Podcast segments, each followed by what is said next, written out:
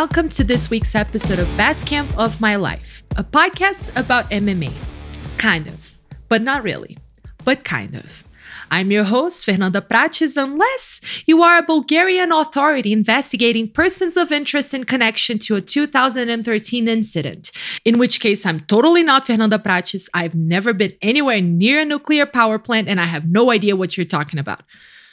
For those of you who aren't Bulgarian authorities investigating persons of interest in connection to a 2013 incident, I'll explain later. Let's just say I was young and naive and going through a difficult breakup. A couple of Chime Reds later and yada yada, I may or may not have been banned from a handful of European nations and generally frowned upon in Asia. In any case, I say we keep this between us and the nice folk over at the Interpol. As far as my current occupation is concerned, I am merely Fernanda Prates, writer, podcaster, and maker of references to pop culture happenings that literally no one has thought about since 2008. Also, on the good days, I'm an interviewer of cool people who certainly have fun things to do and important places to be, but somehow end up here. And today, my friends, is one of those good days.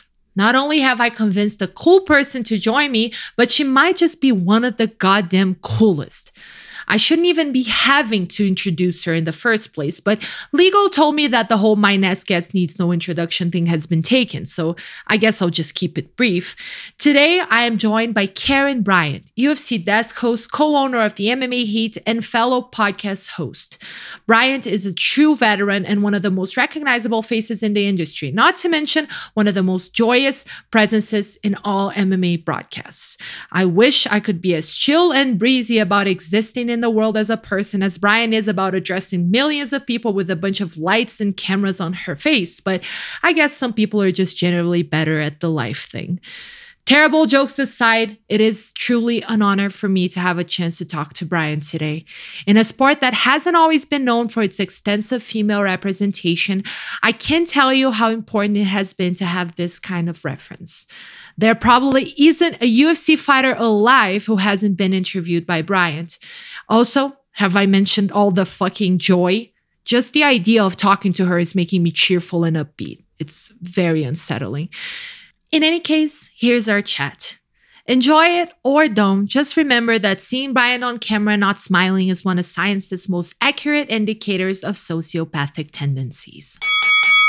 A few weeks ago, when I talked to Megan Olivi on this podcast, I joked that I knew I'd made it big when I started having guests with Wikipedia pages. But then, what does it mean when you have two guests with Wikipedia pages? I would say that makes me cool by association, but I will let you at home be the judges of that. For now, the only officially certifiably cool person involved in today's chat is my very special guest. Welcome to the podcast, Karyn. Thank you, Fernanda. You are too funny. You you'll get a Wikipedia page. I can't believe you don't have one. I'm very surprised. I feel like I can. It's it's good that I don't have one because it gives me something to aspire to. Yeah. You know? Okay. Well, half the stuff on there is BS anyway. You know that, right? uh, usually yes, but uh, I use it as a source for many things because I'm very lazy. But yes, um, I do yeah. think it's a sign of like success. And yeah. yours is actually like pretty full, I gotta say. It's a it's a solid Wikipedia page. Well, thank you. Yeah, I mean, I've been doing stuff for a while, so yeah, there is a few different things there, but it, uh, but yeah, some of it's right and some of it's wrong. But in general, yeah, we all use Wikipedia. Who we kidding?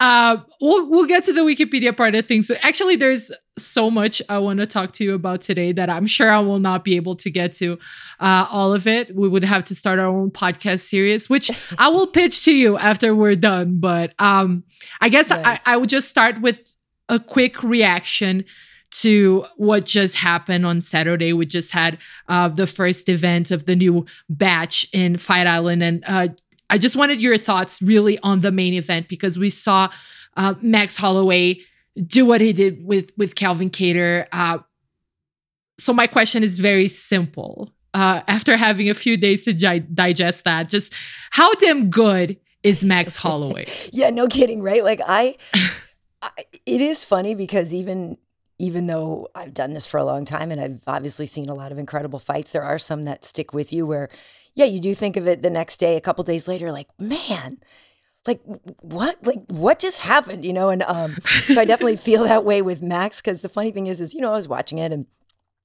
I literally am screaming at the TV, like jumping around my room. And, you know, it's funny to me because oftentimes I think people think, um, you know, maybe as a woman or whatever, I'm not as invested in the sport or that I'm just at work just reading um, a script, which by the way I wrote anyway. But um, or you know they don't really think I'm into it or don't really think I'm a fan, and uh, so it's kind of crazy. Like I was literally watching that alone, screaming at the top of my lungs and freaking out. And the thing about it is, is it's not it's not um, that I was necessarily rooting for him. It's mm-hmm. I mean I love Max, right? It it, it wasn't so much yeah. about rooting for him or rooting against Calvin. It, it's like you just see it's like poetry in motion, right? When you just see something so spectacular, how can you not react to it and how can you not get completely drawn in by it and just so amazed? And I, I was just floored. And I've been a Max fan a long time. I think he's, you know, just wonderful. He's a great guy. But to see him come back after those losses like that and to come back in that form and after he had specifically said he was going to do something special and to show out like that was just incredible to me. I, yeah. I absolutely loved it. Absolutely loved it. I think it's interesting with Max because I think some people just have a case of like short term memory loss. With yeah. I feel like there are some fighters that happens. Uh, it happens with everyone, of course, but I feel like some fighters are bigger victims of that. That people just seem to keep forgetting how good they are. With Max, right. to me, it's one of those cases because I heard a lot of what, oh my god, that's like I, I, I actually read someone on Twitter, and I don't know if they were just like getting trying to get a reaction or trying to be funny or whatever, like saying that you know that performance was too good. He must have been on like PEDs or whatever. And in my mind, I'm just like, have you never seen Max Holloway fight ever? Right. That's how he fights. It just happens to be. I guess a little more impressive than normal, but then you think back to the Brian Ortega fight or the fact that, you know, right. he beat Aldo the way that he did twice. And to me, yeah. just like people perhaps not remember. You y'all must have forgot. It's what I'm right, saying right. Well, you know how I feel. You know, I mean, you know, because I love me some Jose Aldo. Like like crazy. Yeah. So it already made me nuts before when people were like, Jose who? I'm like, Jose, I'm sorry, what did you just say? Did you disrespect Jose yeah. Aldo? Like the the fact that, you know, when Conor beat him, all the people who'd never even heard of him before, who all of a sudden, mm-hmm. you know, said he was what like so I I've already been through that with Jose. so yeah, to go through yep. again with with Max for people like you were like, yeah, how did you like you know what what do you mean you didn't think he was this good or he's washed up or like oh yeah the blessed era is over like no uh no And no. he's 29. Like that's yeah. he's a child. Like how do you even Isn't that crazy? That's part of I guess that's part of what it is too, right? Is that some of these guys are sort of old in fight years in a way and so you mm-hmm. forget how young they actually are like shogun was yeah. like that for the longest time where you you were mm-hmm. like wait a minute how is he only 31 he's been doing this forever like you know i mean now he it did catch up with him but for the longest time it was like yeah. that too so i guess maybe they're fighter the years right like yeah. dog years fighter years absolutely and sh- in some cases like shogun i think the way he fought for all those years really adds right. to the the fighter year math sure. but I'm with yeah, you there. Absolutely.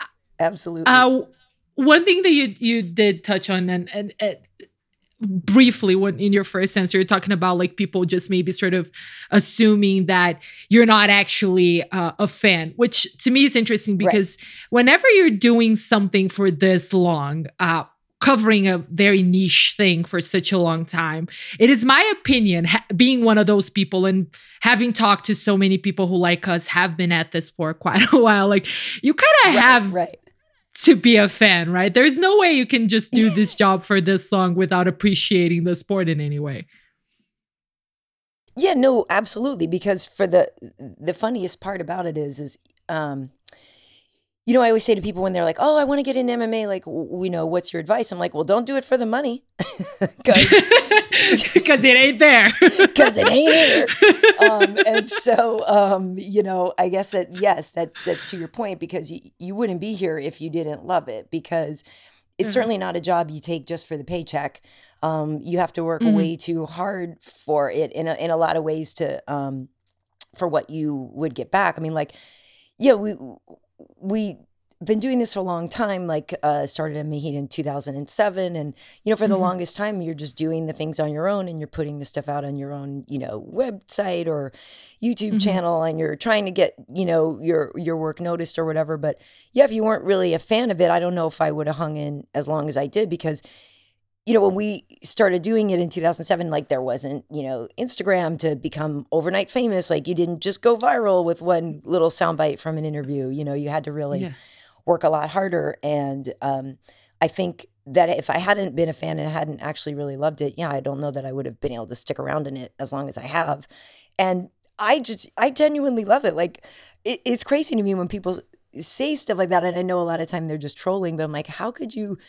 I, I, love what I'm doing. I think it comes through when I'm on the air. I hope it does because I absolutely do love it. So, um, you know, I, I guess it's just something that guys will say just to say it. I don't know if Yeah. I really believe it even when they say it, but like, yeah, for sure. I couldn't do this if I didn't love it. Yeah. I was planning on waiting until getting like on my feminist uh, bullshit, but like before you you you alluded to it, so I'm just gonna get right to it. Uh, do you feel like maybe the fact that people challenge uh, whether it's your knowledge or your fandom uh, does have something to do with the fact that that you're a woman?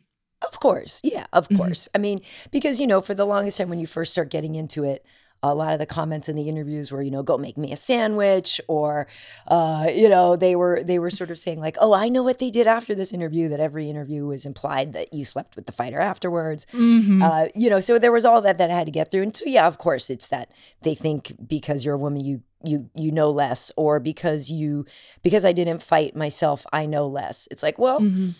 I don't know. I don't know if Howard Cosell ever fought, and people really loved like the relationship he had with Ali.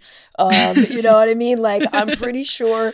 Um, uh, what's his face? Bob Costa uh, never did like all these sports he's calling the Olympics. Like you know what I mean? It, it, it's just ridiculous to equate having done the sport with being able to talk Yeah. about it. Like has have have all these astrophysicists actually gone to space? No. So does that mean everything they came up with is bullshit? No. like like Yeah, there's It's a- there's room for everything, right? Right. Like there's room for the former athlete or current Right. athlete, which is the case of a lot of the people you share even the desk with. Of course. There's room for that insight, of course, and it's very valuable insight. And at the same time, it's not the only way to do commentary and analysis and to really bring your your input to the sport. Exactly. Well, and also the, the thing about it is, is, uh, you know, I came to this as a broadcaster first, and there are certain broadcasting skills you're supposed to have. um, you know what I mean? And so that's the other thing is people are like, oh, they should, you know, replace her with like a fighter. And it's like, okay, well, I, I see what you're saying and you want the insight from the fighter, but does the fighter know how to do the TV part? Mhm. you know, um, it's two different things uh, to, to put together. So I just love the fact that I get to work with people that I think are awesome. I have so many great, you know, analysts to work with me. I love what I'm doing. And, you know, every day that I go to work, it's a surprise. You know, I don't know Mhm. what's going to happen. And, and that's awesome. You, you don't get to say that about a lot of other jobs. So how can you not love Yeah. it? Yeah, going back a bit uh, to the beginning, which is something that I wanted to t- uh, touch on with you. You did mention that you sort of started with the MMA thing in 2007. Um, what was what was the sort of I know you had a few roles in the sport. You hosted shows. You were already working in television before uh, MMA came in. But what was sort of the spark, or what got you involved uh, with MMA specifically? Well, I had been working for Showtime Championship Boxing for three and a half years. Yeah. And um, so I started in combat sports with them first in like 2006 or something. Um, and while I was doing that, we they started doing the CBS Sunday night or Saturday night fights, you know, like so the Kimbo fight with Seth Petruzelli and um, you know, all that stuff. Like I was there, you know, I'm sitting on the side of the octagon or the cage for that one. And um, so through the course of doing the boxing, I started working in MMA with CBS and, you know, Showtime. It was the um, Elite XC stuff. And when I stopped doing that, we um, needed something to do, basically, right? Like, so um, I wasn't working for Showtime Boxing anymore, had time, and it was like, well, um, we start our thing online. So I didn't really want to do it at first. Like, I came from working on TV more, and at the time, like, you know, internet TV wasn't as big of a thing yet, and it kind of really felt like a demotion. To be honest with you, going from working in TV into doing stuff on the internet, you're like, what? What? Yeah. like, like this is lame. I work on TV.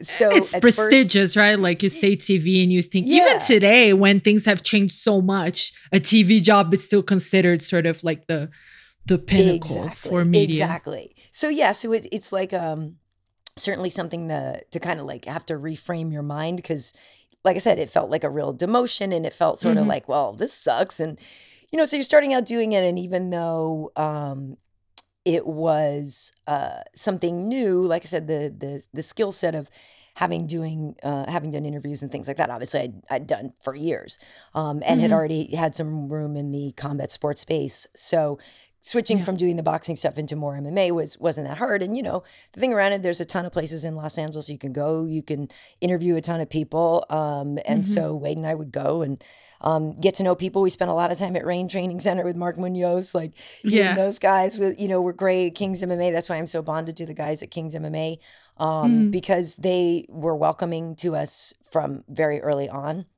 Mm, And awesome. um, yeah, and the cool thing is, is you know, we helped publicize their fighters, and they helped. Uh, Like you know, it was a symbiotic relationship, so it was really nice. Yeah.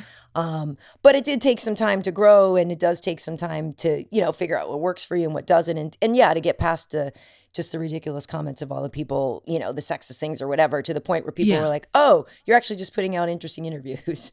Yeah, right. oh, you're a woman, but you also Yeah. happen to like uh, have offer value to the product I'm Right. consuming. That is, right. uh, and that's it. And so much has changed, right? Like, and it's still like looking at it.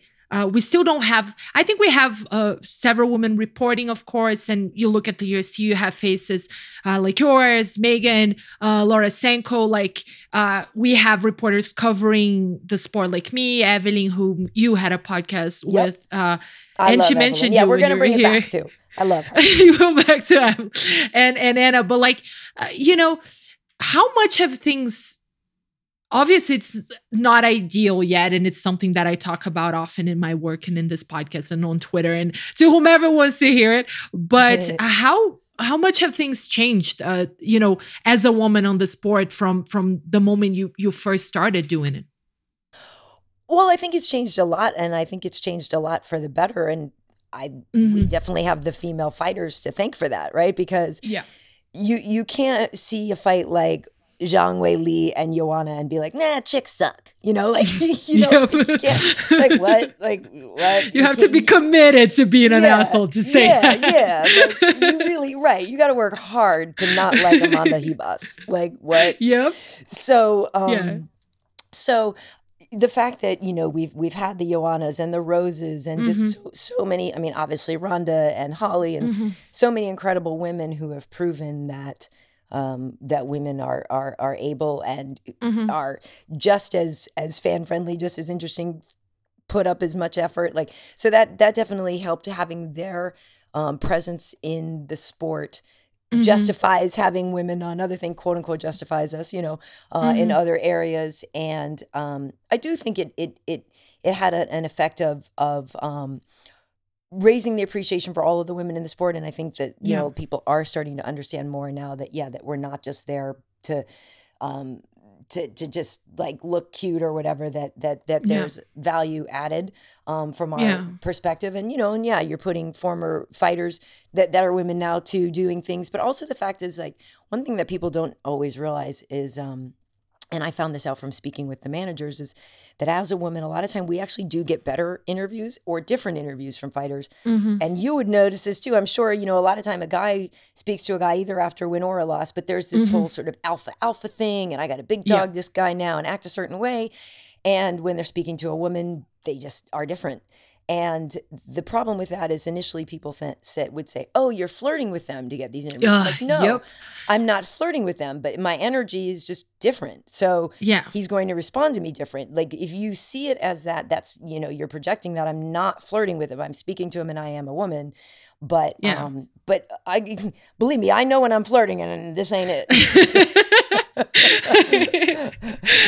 a the bad guy, way you know of what I mean? like, that's what I'm saying. I'm like, I actually know what I'm doing. I have an inner monologue, and I know this is it. So, yeah. yeah sometimes you, the best way to uh, get a good interview and and that's the thing right like and this is something i've also touched on with evelyn and other um, female guests i've had on the show i feel like um and this is what i wanted to ask from you too i feel like in a way um I agree with you that sometimes the fighter, I don't I don't think it should be like that, but because there is sort of this alpha relationship, often a fighter will look at a woman there as more of a soothing presence, uh, right. or somebody that they can open up to, maybe yes. in a little bit of a more a different way. I've had that experience too, uh, but at the same time, like you said, to me. Uh, it's always been a struggle to find the right tone because you have yeah. to be conversational and charismatic but at the same time if you are too conversational or too charismatic you're opening up room for all these different interpretations and you have to be right. you know professional but you can't be too stiff because people you, you know also don't respond well to women who don't smile enough so you're of always course. like right trying to strike this balance so do you feel well, like there's more pressure, sort of like a more expectations to act or to care, have a certain tone uh, as a woman than maybe uh, something that not even out of malice, but maybe our male counterparts don't have to worry as much about. Well, of course, of course, right? Mm-hmm. I mean, like you said, the whole thing about why don't you smile more and this and that. We mm-hmm. we we all get that. Um, mm-hmm. Uh, I mean, look at physically first and foremost the physical part of it. Um, yeah. No disrespect to people I work with, but they can go up and down in weight.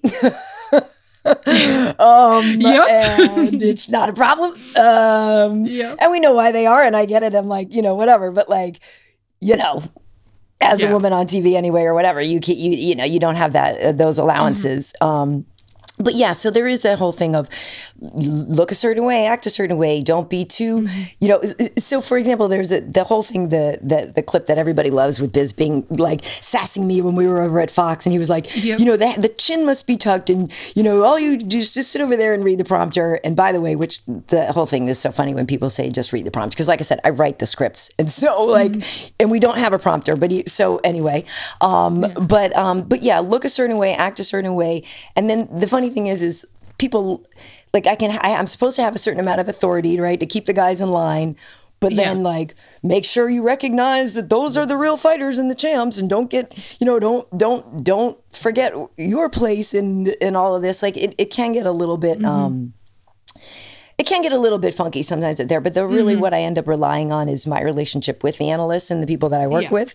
And yeah. that's what I go by. And that barometer is like, we all are great and get on well. Mm-hmm. And, and I know a lot of the time the guys are like, look, a lot of people wouldn't be able to handle us up here. You know what I mean? And so, mm-hmm. yes, I have to know when to be playful with the guys and when to be more serious mm-hmm. or whatever. But like, um, it, it's not something actually everybody can pull off either, you know? So, yes um, I think that those women, those of us that are doing this, should get some more credit because yeah, it's not, it's it's harder than people think. And I mean, yeah. I guess part of it too is um, since um, I do work with my husband as the cameraman, like I know I'm not yeah. flirting with people because he's standing right there. And so that's one thing with those accusations or whatever that are kind of funny mm-hmm. to me.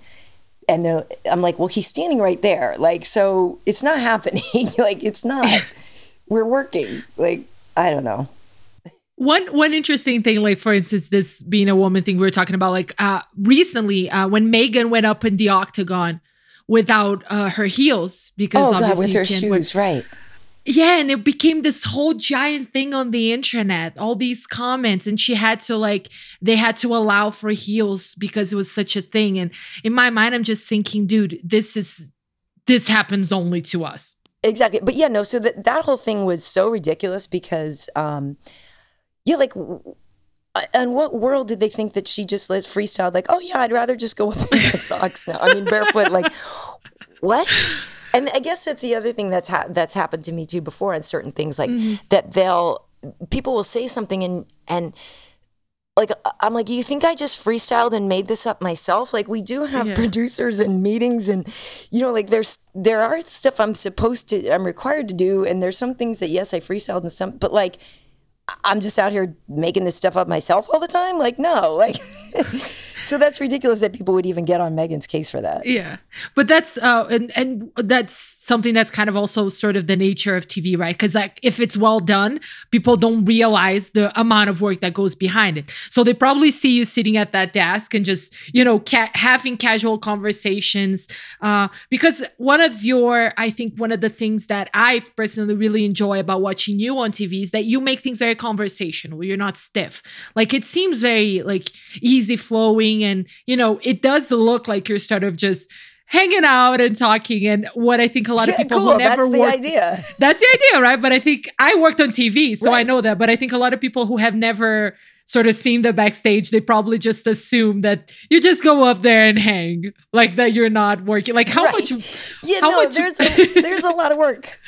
Yeah, how much? Like on that, like how much work do you put on a like a, a say you're working the desk in a big event? Like how much preparation sort of goes into it for you?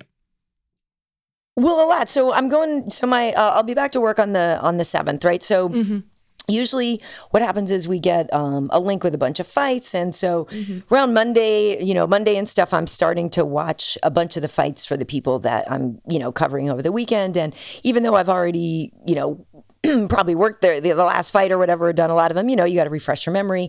And now i get rundowns and things on maybe wednesday or something. So i start writing the script on wednesday. But prior to that you know yeah i'm watching a lot of fights and i'm reading a bunch of um, you know things on online if i can find it. And then you know once you get to media day or whatever you can get all the firsthand information. So it's basically a lot of um, information gathering earlier in the week and you know watching and, and doing the research um, i start writing the script like i said either on wednesday a lot of time it's either I'm doing it on Thursday, like on my flights, or Thursday when I get to Vegas. Um, we have the pre-show script and the UFC live script. So those take several hours, you know, um, and then and you're still, you know, watching more fights and things. And really, basically, Friday mornings before the show, I'm doing a lot more uh, reading of trying to figure out, like, you know, if there's any last minute storylines that come up and whatever. But it's it's hours of work during the week prior to getting everything prepped. Um, and then obviously on on you know the day of the fights, it's a lot of reaction. But we're rewriting the script up, you know, because fights get canceled all the time. And that's mm-hmm. one thing that's nuts is you'll do hours of work, like you know, prepping this fight, and you you know hear John and I talk about it all the time, and then you know. The fight gets canceled, and so like I'll literally have to rewrite the script or reorganize things. Yeah. Sometimes minutes before we're on the air. I mean, and that's the other thing. You know, the post show, there's no script at all. That is literally live, just a mm-hmm. full on conversation. So Yeah. you know, that's I guess the one that makes me a, a little bit the craziest when people critique me on that one because you're just like, no, literally that one. There's no, we're literally flying without a net. Like I literally just have, um, you know, a, a sort of outline of what we're going to talk Mm-hmm. about and you go with the flow and people are talking to you in your ear while you're talking to the guys you're sitting Oh, next to and to there's a whole the lot going on. Yeah. and it's yeah and it's all live and th- there's a hundred moving parts Yeah. Mm-hmm. and i love it though like that's my favorite thing that's my freaking favorite thing so um i i love that i love that living without the net part um Mm-hmm. But yeah, there's way more going into it than just up there having a conversation. But if you say it looks like and feels like we're just having a conversation, then I love that. yeah, you did the the job correctly. Like it's Right, exactly, exactly. if we're noticing stiffness and and and that's also like when I think people if you just throw a bunch of former fighters there, you're not gonna have it. That's what I think a lot of people don't understand. It looks stiffer when it's a lot of people improvising than when you have a Totally. professional structuring Totally. it, right? Like it would just sound weird. And and I'm, I know you deal with people who you know maybe are not as used to being in front of the camera, so you also have to have that role of sort of making them comfortable and giving them room, right? So it's uh, it's a lot of moving parts, like you said. I, for one, like, and I said this to Megan too. Like, I look at you guys, I'm just like, I this is it's too much for me personally. I really admire the the work you do. Uh, well, thanks. uh, no, of course. I mean it. Uh, one thing, like you, you mentioned, you know, we're talking at this point. Obviously, you've been at this for a while. Like you're one of those. I think one of the most recognizable faces. I would say uh, of of the UFC and MMA broadcasts in general. Uh, and there's obviously some, I guess, I would say, comfort or confidence that comes with that. But you know, and you seem when you're talking about criticism and about expectations like uh, we're talking about this in sort of a playful way but uh, i imagine it must have been difficult for you at least early on to sort of deal with being in this public space or dealing with the criticism or you know just having people uh, sort of nitpick on your work. Uh, so i guess my question is just was it difficult for you? Like has is has there been a process involved in getting to the point where you can just sort of like deal with everything that comes with being in such a public public position Mm. I would love to tell you that, like, oh, I'm not bothered by trolls and I'm not bothered by anything. Like, like that would be the biggest lie on the planet. Um, I don't know. I think part of it, I guess, is I've done mm-hmm. this kind of thing for a long time, so I feel. Mm-hmm. Like I feel confident in my ability, right? I feel confident in my skill set. I know mm-hmm. I'm quote unquote good at what I do. But that mm-hmm. doesn't mean I feel like I have job security or, you know, mm-hmm. things that even some of the guys in the space might have because mm-hmm. I am still a woman and I wasn't a former fighter. And, yeah. you know, you do, you do, you, I mean, I'd be lying if I didn't say every day I didn't look and go, oh, is that a wrinkle? Like, oh no, is that, you know, um, yeah. Whatever, because unfortunately we do get yeah. judged by that mm-hmm. so much. So yeah. you could be, you could be, you know, the most eloquent speaker on the planet and, and mm-hmm. do so many great things. But if enough executives are like, you know, she's starting to look tired, like mm-hmm. it just, you're, you're done. Right. So, yeah. Um, so that part is, is is very hard. I guess the only if I would say if there was a process of overcoming I don't know. Here's the other thing, Fernanda. If if you don't mm-hmm. remember, I also have chocolate skin, mm-hmm. and so my whole life has been, um, uh, just just. I don't want to sound like I'm complaining because I'm not complaining. I'm just stating a fact, right? So stuff yeah. was harder. That's yeah. a fact. It's not a mm-hmm. complaint. It is a fact. Yes. Um, and so I learned to have thicker skin earlier on because I mm. had to because of just different critique I would take in my life life that was like when I was a kid before even you consider what you're doing for a career. Do you know what I mean? So, um, definitely had to get some thicker skin just as a as a kid growing up as the only sort of brown skin person in a in a in a in a in a white town. So, um, it I, so certain things that people say to me still totally hurt, like way back when I was a kid. Um, mm. Certain things, you know what I mean? But certain things I've learned to just get past. So mm-hmm. I don't mm-hmm. really know if there's a whole, if there's a specific process that was specific to me becoming um, uh, uh, insulated against MMA insults. I mm-hmm. guess it mm-hmm. might just be like insulated against insults in general in the mm-hmm. world. But but um but no, I mean, I guess the process, like I was saying before, if you just do it long enough in those comments, the people are like, oh, get, you know, go back to make me say, I was like, you just you just don't leave, right? You just keep doing it, and eventually they will either leave or they'll come around and like you, or maybe they won't ever like you, but who cares, right? So um, I guess persistence is is a thing I would say. If yeah. you know you're good or you want to do it, just keep freaking doing it. Like the funny thing is, is we don't charge people for this stuff. So it was like, if you're complaining and you don't like me, like, don't freaking watch, bro. Like, I'm not forcing this on you. It's on freaking YouTube, bro. Like, move along. You know what I mean? Yeah. So, um, that kind of stuff was kind of crazy mm-hmm. to me. And, and in terms of the work, I go by, I go by what my boss says and Dana's happy, I'm happy. Like if he's happy with my work, I'm I'm I'm good. yeah. Do you have any uh, sort of like uh, I'm not sure protocols, but like uh, when it comes to social media, do you have like certain things you do or avoid or some boundaries that you set even for yourself?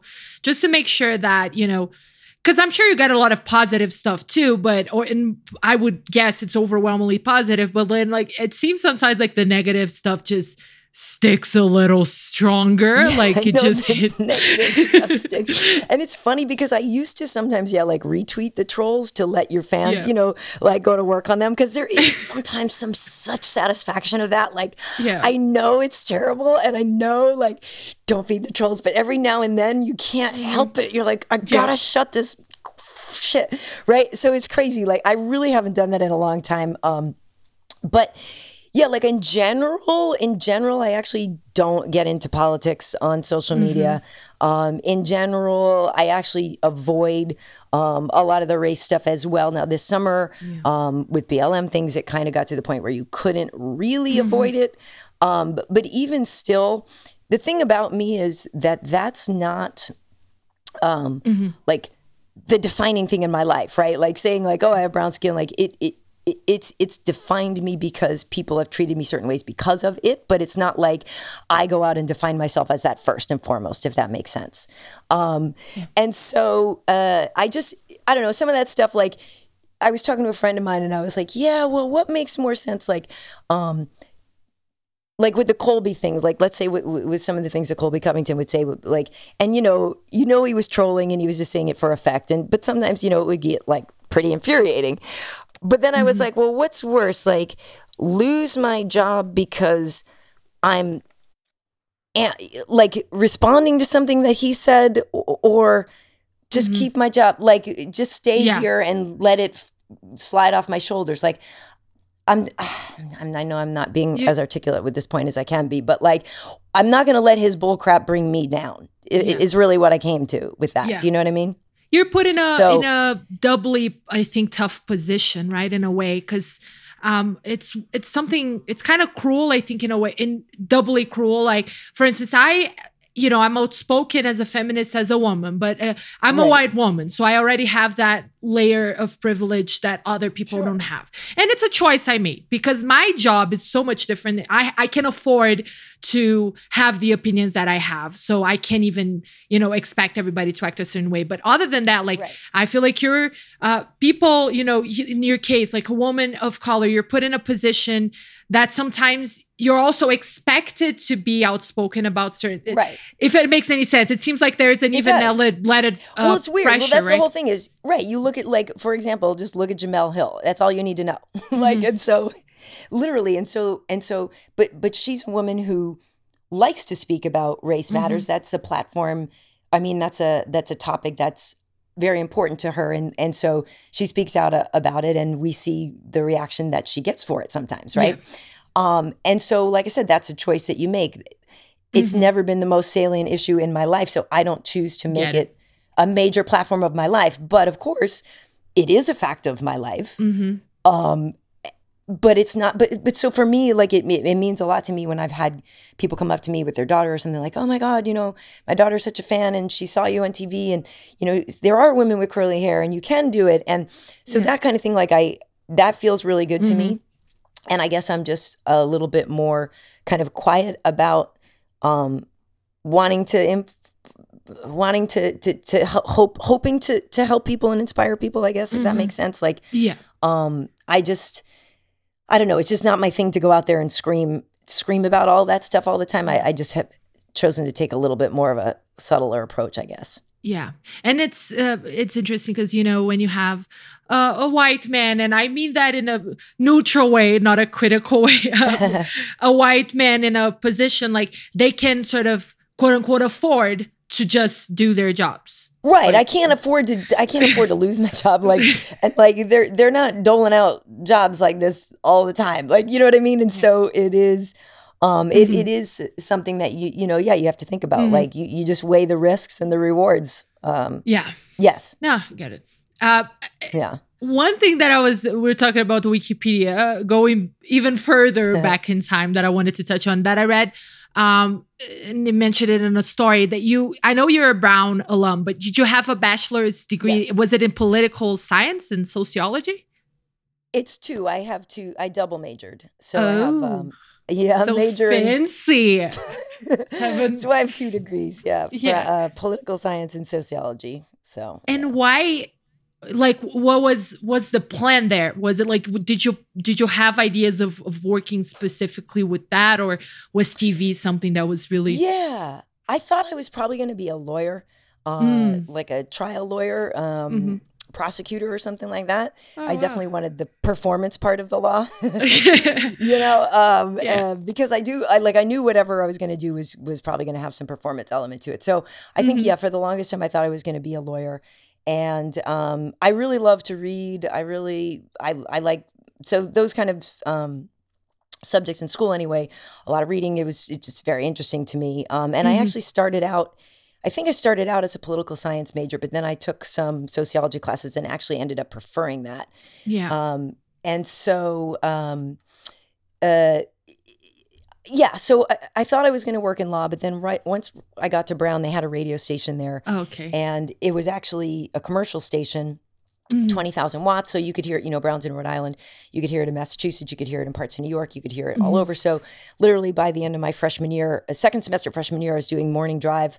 I'd do a three hour radio show from six to nine in the morning, and then I'd go to school um, with my double major. And uh, and I got really good grades still too, Fernandez. So um, I worked in Oh, radio.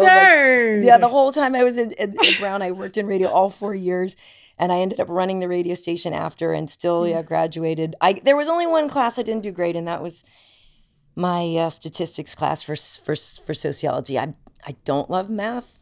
I know that sounds so cliche, but the statistics thing No, was such get it. BS. Which, if anything, though, it taught me that anytime you read a, a, study where they're like, "Well, ninety percent of stats are BS," that's the one takeaway from that was that stats are the most malleable thing in the world, and always Yeah. look at what the sample group was. Always look at what the sample group was before you look at what the percentages are, because it's all bullcrap. yeah. And then But yeah, I love school. I actually loved school. I love learning. I loved school. Yeah, Mhm. yeah. Did you consider like maybe continuing like on an, an ac- academic path like masters or because it seems like you went right there from from working in uh, radio and tv whatever so was there a consideration Right. of maybe just following an academic path or, or No, not necessarily. Mm-hmm. Um, not necessarily. Although I do often think of going back to school type things. I mean, and I think that was part of part of the thrill of uh, trying to learn Portuguese and you know still studying that um, was to give Mm-hmm. myself something new to learn. So yeah, there are times when I've thought about going back. Um, Mm-hmm. For, for different things, um, like I'd go back and like get like a psychology degree or something like that. I don't know. yeah I thought about it, but I don't know. but so no, I it- never thought about going strictly academic though. No. Yeah. But what what was it you talked about like already just being interested in the performance part of it uh, even when you were considering uh, that other Yeah. path but what was it about TV that really like um, I guess hooked you in Well, you know, I think a lot of it was, um, like I said, just growing up where I really stood out. So, like, I Mhm. couldn't ever hide. Um, I, people always over there goes Karyn, the chocolate girl in town. You know what I mean? And so it was like one of those things where I was like, well, I have a lot of attention on me. I could use it for. I could either try to hide from it or like if people are looking at me anyway, let me do something with it. Like really, that's what came it came from. Um, and so I was like, well, if people are kind of staring at me anyway, um, I'm not gonna hide from them. I'm just gonna gonna be I gotta be me, I guess. Um, and so I I guess I just learned that I liked talking to people and I liked Mhm. that um, element of um, I don't know, just sort of per- performing to a degree. I like literally I think though my life's um purpose is like finding the perfect conversation. Like I'm in hunt for the ideal conversation and like I literally I think that's why I love the job that I do. It's all conversation and it's talking to people and it's traveling mm-hmm. the world and then meeting people over in that part of the world and talking to those people over in there, you know, like it's I I I absolutely just love that. So I don't know what it is that um, I found in my personality that um, Mhm. I like new things. I like discovering new things. I like meeting new people. I don't know. I guess um, yeah part of that maybe came from never feeling like I absolutely belonged somewhere. So that means I feel okay going new places and Mhm. seeking new things out because I never actually feel 100% totally comfortable in certain places, if that makes sense. Yeah. That's really interesting. And, you know, uh, to an extent, of course, I can relate to that because, like you, like, I think the one thing that really um, draws me to this profession is just the talking to people. And it's just, I don't know, Yeah. it's a really interesting way to connect. Um, to a person through a conversation. Right. sometimes a, it's a conversation you're gonna have once, right? Like you don't know that person. Right. You're never gonna see them again, but you share Right. just that 30 Right. minutes of just like right. a cool exchange. but sometimes it's amazing. Right. You had the most amazing conversation with a stranger on a plane. Yep. And you take that But, with but you. the thing is, it's, it's amazing. But with these athletes, right? Like that's the whole thing. Like Mhm. I literally have been sitting there watching, like, like for example, like when I, I'm working next to somebody, and then like with with, with Bisping or Rashad, when they didn't know they were going to get in the Hall of Fame, and we knew, you know what I mean. And you're sitting there, Yeah. and you're like, oh my god, this is so awesome. like, and and I've been there for some like incredible moments for my friends, and you feel like, or I was there like when Tyron won the title, I'm like, I won. You know what I mean? Like I feel like I won. I feel like I won when Rose won. Like I feel like you know, like you, it, you you get so invested in these people and they do become your friends too but even the ones that aren't your friends like even if you didn't know max holloway and you watched that fight like how do you not feel better about what humankind can accomplish when you see something that amazing like yeah. i don't know i think that's partly what it is too is I I see some people on their very best day Yeah. seen some people on their very worst day, like talking Mhm. to Joe after he lost to Deiveson again. Like Ugh. that sucked. That Yeah. sucked. You know, um, but but to be able to be there and I know it sounds corny, but you know, to facilitate the telling of somebody's story sometimes Yeah. really is great. It, re- Um, it is. It, I get it it. really at is. the same time, like the telling stories thing sounds so cheesy, like a rehearsed line, and at the same time, I can't think of a better way of saying it because it's, Right. it is 100% exactly what it is. Yep. Uh, you touched on it, but it's something I also wanted to ask you about because you're a, you're a person who has talked to uh, these fighters for a long time. You host a podcast with a fighter, a UFC fighter, Alan Jouban. Who, whoever's listening to me already knows this, but you know, as a host, I feel like I need to keep bringing information because I'm very serious. Uh, but you know, so you're there and you're you're documenting these beautiful moments and taking part of like a lot of joy but at the same time you know we know the consequences right you mentioned max holloway and then on the other end of it you have calvin kattar who i don't even want to know what's happening to calvin Ugh. kattar's face today because it's Right. that was that must have been a rough morning and hopefully nothing worse happened but like we get to see both sides of it right like we get to Right.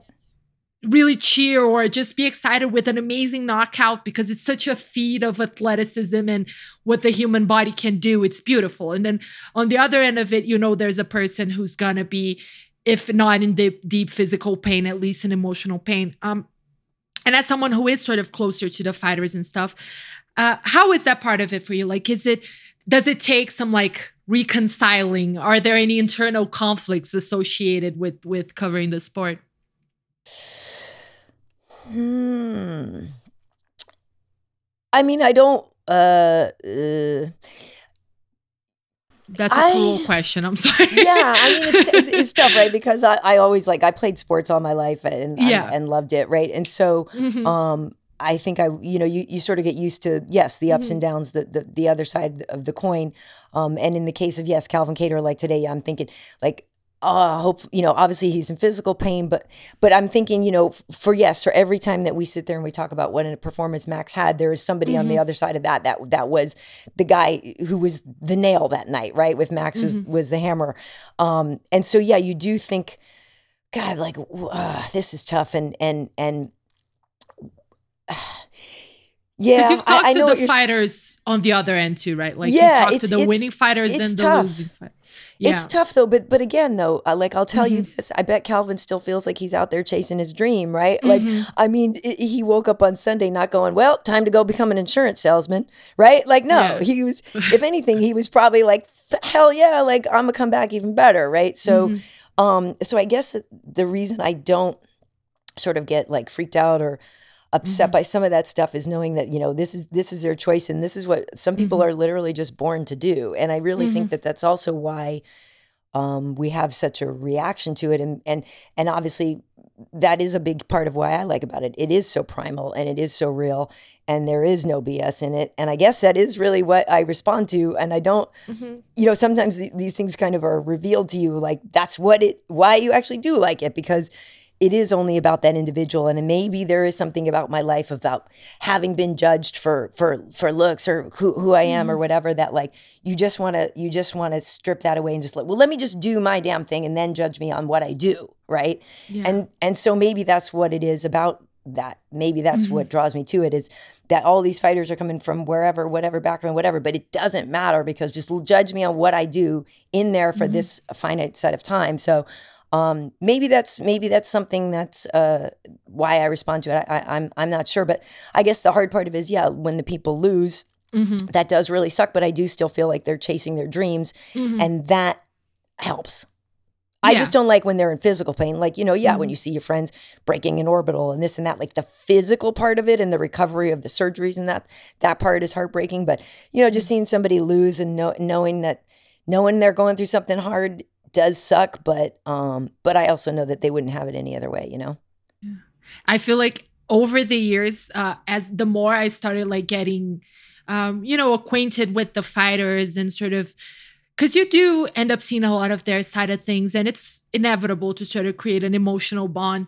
And Yeah. then I feel like I've I've evolved because I was a very much just bleed person when I first started watching. like to me, the bloodier, the nastier, the better. And now I feel like I do mental math whenever I'm watching a fight. Like, oh, that's an orbital. Oh, that's right. six months right yeah. there. Like, oh, those stitches. Yeah, that person is not going to be back on the gym on Monday. Or I look right. at a guy and I'm like, he's returning to the gym on Monday, but he shouldn't. He should right. be resting. Like, I just, I feel like over the years I've grown a little softer uh, watching fights because I just kind of yeah. start preemptively feeling the pain uh, for these yeah. athletes. That yeah, uh, I I know I, it is hard when I see my friends. I do know what you mean too. There are times mm-hmm. where I'm like, especially when they fight each other, like I don't want to see either of these guys lose. Like the, praying for a draw certain times for sure. but then the draw is bad. Nobody likes a draw, so you're just like, damn. Right. There's right. no perfect. Then you're pissed. I, right. Exactly. I hope they all have fun. Like, exactly. I just hope they all enjoy themselves and nobody gets too injured. Um, right. Uh, one thing, there's a obviously two events this week. This podcast is coming out on Wednesday. So tonight, uh, Chiesa and Magny and, the, and Magny. Yes. And then on Saturday, uh, Conor McGregor and Dustin Poirier, obviously. And I'll, I'll get to that in a minute before I let you go. But I just wanted to close this off. You've had so many roles uh, in MMA, in, in life. You've been on TV for a while. You've done so many things, but like yeah. uh, in MMA in particular, is there anything, any role or anything that you you still you haven't done that you still want to do? Yeah, no, I definitely would love to do play by play. I think that would be so mm-hmm. fun. Um, yeah. you know, I know uh, it's it's one of those things, right, where the bar is so high. John is so good at it. Yeah. Um, you know, he's just so great yes. at it. But it is one of those things where you know, it it would be cool to give that a go. Like I, I like I was saying before, I like to learn. I like to try new things. Like I think it, it's incredibly mm-hmm. difficult. Um, but I even mm-hmm. remember years and years ago when I did work at Showtime Boxing, like talking to mm-hmm. Al Bernstein and Stephen Will, like just talking about that role. Um, and and and what you do with that. Um, that is really interesting. So that is something that I would love to give a go. But really, mm-hmm. um, I I want my uh, I actually really want to do a late night talk show. Um, that's oh, really what I want to do. Yeah, that's my like that's like my dream job, and um and I've actually pitched different things, which would be um sort of like an MMA MMA version of that in a way. Mm-hmm. Um, mm-hmm. And so, really, that is like a lot of what my uh, my dream things things are. But to be honest with you, like I love what I do. Um, and so I have ideas for different shows that mm-hmm. are MMA related and and and TV, you know, entertainment type things. Um, that's so so the dream would be to expand on what I'm doing now. But yeah, uh, yeah. Uh, I'm doing a lot of what I love already for now, and I'm very lucky. that's awesome. That's that's truly great to hear. And you worked hard to get to where you are. So, uh, but I will campaign for the alternative feed with yes. you on play by play and Angela Hill. It, thank you. It'd be so fun. Like me, Angela, get Laura in there. Like we would have such a great time.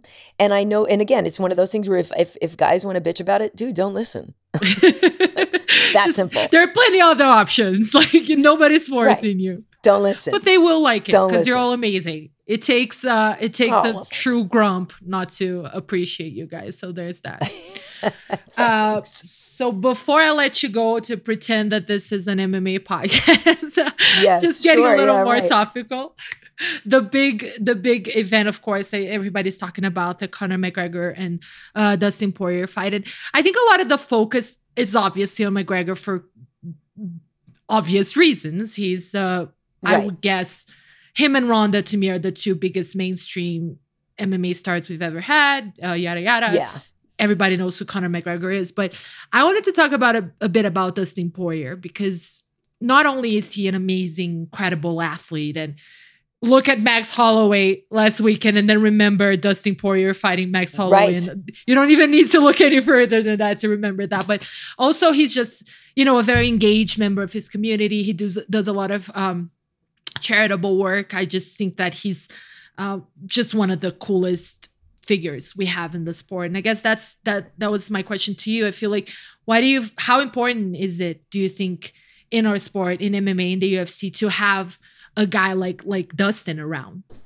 yeah, well, he's incredible. Um, he's very important to have around, obviously, like you said, mm-hmm. for all those reasons, because um, showing, you know, really, I think part of it is that a lot of the time that people were saying, like, oh, you know, MMA fighters are all, um, they're all so like aggro and you know mm-hmm. they, they, they they don't have any kind of good sense or whatever and mm-hmm. um, he obviously shows that that's not the case um, with yeah. his foundation you know he's a really interesting guy too and um, it's hard because he had so much to come back from after that first fight with Conor. I mean, obviously, yeah. um, people kind of talked so much crap about him, and he had to really kind of learn to, I'm sure, lock out a lot of that BS, and it made him.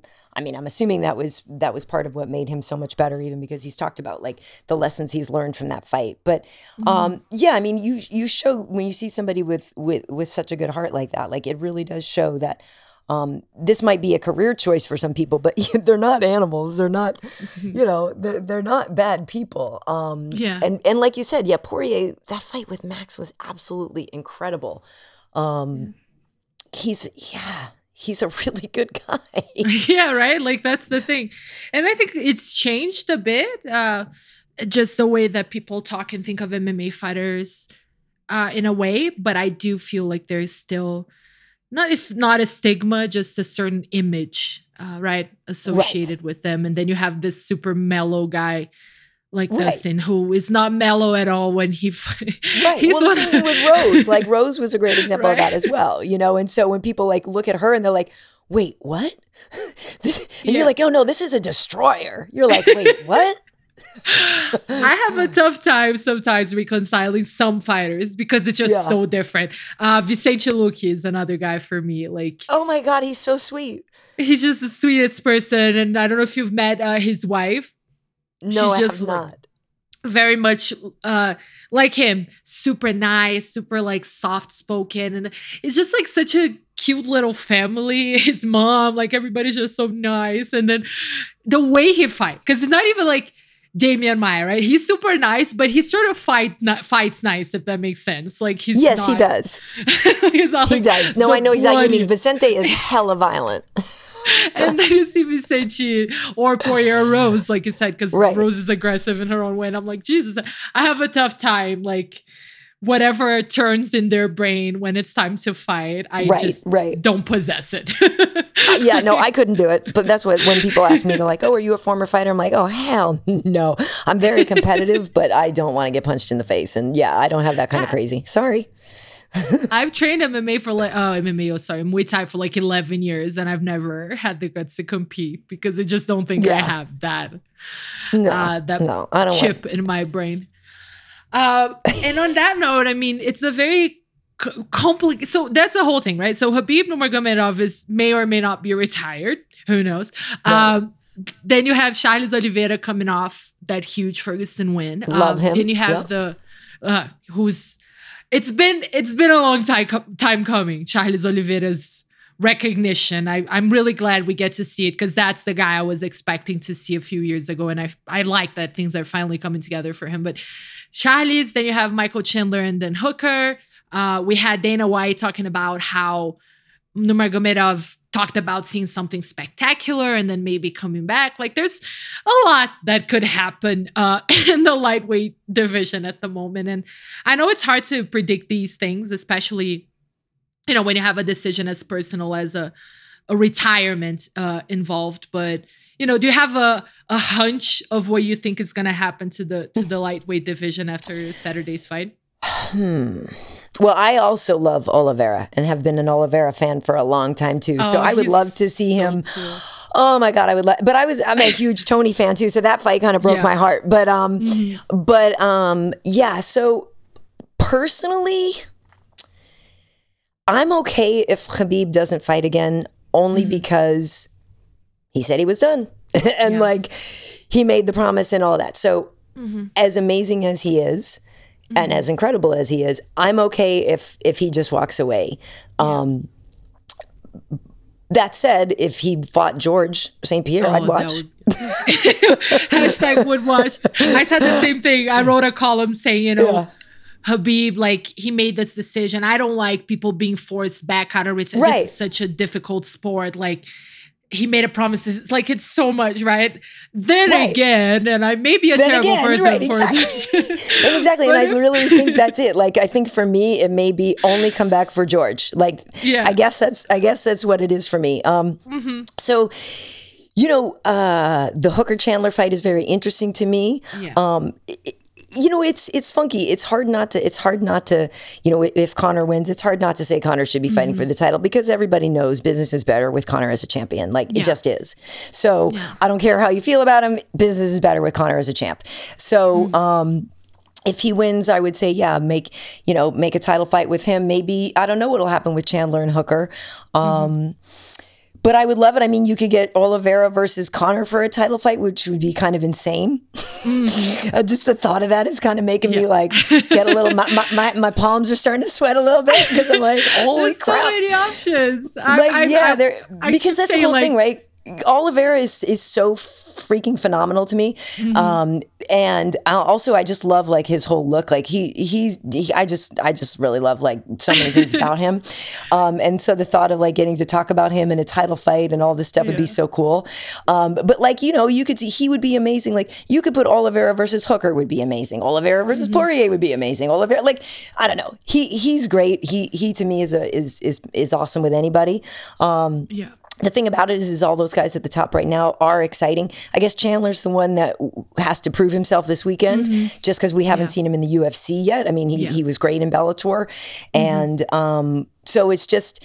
I think I think he's kind of the X factor this weekend. We when he after we see what Chandler does, I think we'll have a little more clarity. Yeah. I think what I'm getting from all of this is that you should talk to Dana and convince him to do a lightweight tournament. That's all I'm gonna say. right. I'll get on that. I I'll feel like this is the only logical conclusion to Right. everything we've just discussed. Uh, And my Yeah. last, my, because it would be amazing, right? Because, like you said, there's literally no bad matchup. And even No. bringing, you know, Tony back in, Gaethje back Yes. in, all of these are amazing back uh, matchups in that. in Of that course. General title scene. So, uh, but the last thing on that note for me, uh, you know, McGregor, I'm not even, he's a complicated character. Um, I'm gonna stick to what happens inside the cage, but obviously Yes. he's, he's, he's a thing. He's a concept, McGregor. And, um, you know, people will talk about him in very different terms. Uh, some people will say, you know, he is one of the greatest of all time, and then you have people who will come in saying, "Well, he never defended his belt, um, Right. ne- neither of his belt. Like he, oh, he was the guy who had the two belts, and then but he didn't defend the belts, and then you know he isn't nearly as active as other fighters. But then again, which other fighter has you know walked through three different divisions and you know beat the arguably the goat in one of them, and you know you have all these things and all these different ways to frame. Uh, the McGregor legacy uh, inside the cage. And I know this is a tough question. I do, I, I joked about it in the last episode. Like I do this thing where I ask my guests very complicated questions that I don't know how to answer, uh, Okay. which is unfair. but just like, uh, you know, looking at McGregor um, a few years from now, like, why do you, how do you think we're going to look at his uh, legacy in the UFC? How do you are we going to see him as one of the greatest fighters of all time? Like how do you think we're going to we're going to have this debate a Hmm. few years from now? Well, it's funny. Last night, as I was going to bed, or I don't even, I wake, I wake up a lot and all this stuff. Lots going on. But John Kavanagh's uh, quote came in my head where he he- had a picture the other day on Instagram and he said like wrapping the most. Um, what did he say? Not the most important hands in a minute. The mo- Most what did he Valuable, call maybe? valuable hands? Right. Thank you. Yeah, the most valuable hands in MMA. You saw the post too, and I was like, I oh, didn't. crap, I'm just right. guessing. Oh, but that's I what it was. Yeah, you're right. but no, but that that was it. I just can't think of the word. And I was Okay. like, wow, man. I was like, yeah, but he's right, right? I was like, he is right, and he's gonna be right. I think for a long time. And I know what you're saying. Like it's weird because it, it it's almost got to the point where it was it's weird to support Conor in a way. Like it got to like it, it got so weird. Like I remember the first time meeting him and interviewing him and yeah like 30 seconds into you're like this guy's amazing. Like I I love this dude. And he was so incredible and so um, uh, likable and so chatty and you could just tell he understood the game and he could also fight. And so like from my side of the of the camera like this guy's ideal. This is everything I want somebody fun to talk to who can totally deliver like this is going to be great. Mm-hmm. um, and obviously he's done so much for the sport. When we i think when we look from a few years from now i think we will see that he he did so much to push the sport forward in a short amount of time. Like i don't know how often he will fight or how much longer he, he will. I hope he keeps going because i don't know what he'll do otherwise. Like i know he's got other business ventures but I, you know, he's obviously a competitor, and I hope we see him keep fighting for more years. But I think by the end, when he walks away, like he will be somebody who is a catalyst for a, a, huge move forward for the sport. And um, I think that his impact, it'll be hard to measure for a long time, but just to, to see. Like literally, grandmas at, at Costco know who he is. Like what? that's that's unheard of. You know what I mean? For a sport that that that only a few years ago was was we call human cockfighting, right? So, um, his impact is incredible. Um, I just I do hope we see him fight more. And yes, he, he didn't defend those belts, but he pulled off these huge accomplishments. Like it was incredible mm-hmm. being in Madison Square Garden when he pulled that off and became the champ champ. Like I'm sorry, it was mm-hmm. ridiculous and it was incredible. And there the way he so- did it. Right. And there were so many incredible, ridiculous, oh my God moments. Like I've covered a ton of his fights and to the point where when you start selling out a weigh in, dude, what? like Yep. what? Like I so have you yeah. you know, like you can't you can't I don't care. I I mean I know people hate him and I know that there are a lot of things that he's done that are not okay. Um, Mm-hmm. but if you're strictly talking about the sport, you cannot Mm-hmm. you cannot say anyone's done more. I just don't think you can. Yeah, talking about the moments, right? Thir- the 13 seconds thing that would haunt us forever Yeah. was like Yeah. simultaneously one of the most awe-inspiring and heartbreaking moments I've and heartbreaking. I was like, oh, what just happened, Jose? I I will neither confirm nor deny I cried, like legit, like a single I will, tear. I like, will, I will neither confirm nor deny that I lost my crap when Aldo beat Jeremy Stephens, who was a wonderful guy. But, yeah, um, but you know, the comeback was in itself. the so comeback beautiful. was insane. Yeah. No, yeah, no. I mean, and the thing about it, like I said, I also have had the um, the the the pleasure of you know working with Conor on, on several occasions, and he was great. So Mm-hmm. I also have that to go by. Um, you know, the the person that I specifically deal with is cool. So I don't I don't have a personal reason to not like him. Okay. Yeah. Yes, and that will uh, wrap things up for today. Before I let you go, is I, I always say like, oh, if you want to plug some, like obviously you have a bigger platform than I do in life. Oh so no, you you're sweet though. No. you you'll plug them you to your I- own followers, but no, yeah, just like I don't know. Check me out on the gram at KB Heat. I don't know, and over on YouTube, it's Karyn Bryant, K A R Y N. With you know, I don't know, I don't know, Fernanda. Just just support all the women. You know, just try to try to and and try not to. How about this? Don't support me. Just try not trolling people for a day, trolls. just try to be better to somebody else. How about that? That's a great message, one that I can wholeheartedly support uh, and get behind. Again, uh, thank you so much uh, for joining me today. Um, thank you all at home for joining us and listening. Uh, thank you to the red pandas for being fucking adorable, I guess. And uh, this has been the best camp of my life. See you next week.